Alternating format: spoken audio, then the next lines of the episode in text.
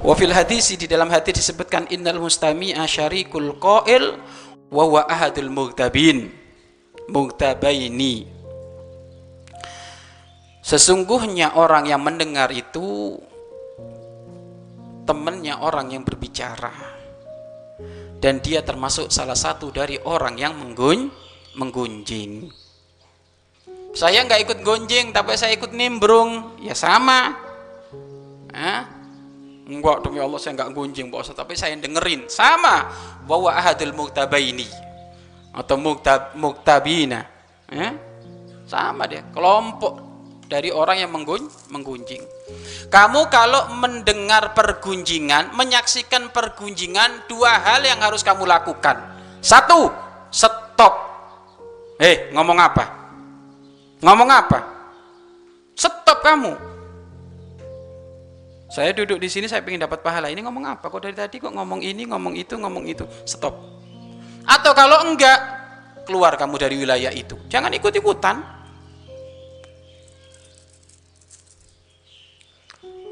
Dan pergunjingan kata Imam Ghazali apa? Fakihatul fuqaha. Cemilannya orang-orang alim. Kata Imam Ghazali ini. Cemilannya buah-buahnya orang alim. Yang ngomong Imam Ghazali loh. Fakihatul fuqaha. Biasanya kalau eh makan kalau setelah makan ada buah-buahan sempurna enggak? Eh setelah makan pedes-pedes tak taunya ada buah-buahan. Melon, semangka, mangga, enak enggak? Enak kan?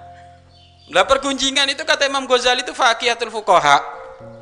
Cemilannya buah-buahannya orang-orang alim. Waduh ini Masya Allah ini. Makanya ayo ya, jangan ikut wilayah-wilayah seperti itu. Jangan ya. Kalau ada temen gunjing itu apa sih? Gunjing itu nyebut kejelekan temen loh Ya. Gak usah ikut-ikut kayak gitu. Makanya di sini tidak boleh ada pergunjingan. Kalau ada santri di sini dihukum, nggak perlu kamu gunjing. Di sini ada tarbiyah.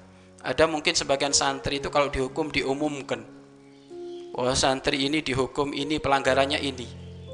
Kenapa kok diinfokan seperti itu untuk pelajaran bagi yang lainnya agar supaya tidak melakukan kesalahan seperti itu. Namun bagi yang mendengar jaga hati, tidak perlu kamu gonjing.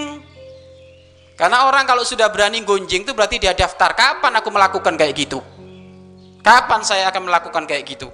Makanya jangan ada pergunjingan. Tutup sudah. ya. Dosa itu nak. Bahkan kata Imam Ghazali, pergunjingan itu dosanya lebih gede daripada lebih daripada zina 33 kali kata Imam Ghazali kenapa kok bisa lebih gede daripada zina karena medan pergunjingan sangat luas kadang ceramah seperti ini nggak terasa ngomongin orang lagi ceramah di, di atas mimbar ngomongin orang kalau zina zina nggak ada orang zina di alun-alun Zina di pinggir-pinggir pasar nggak ada. Tapi kalau pergunjingan hampir mudah dilakukan. Makanya jangan. Kita diajarkan sama Buya itu. Kalau duduk dengan Buya nggak boleh ngomongin orang lain. Nggak boleh. Jangan sampai majelis ini keberkahannya tercabut gara-gara gunjing oh orang.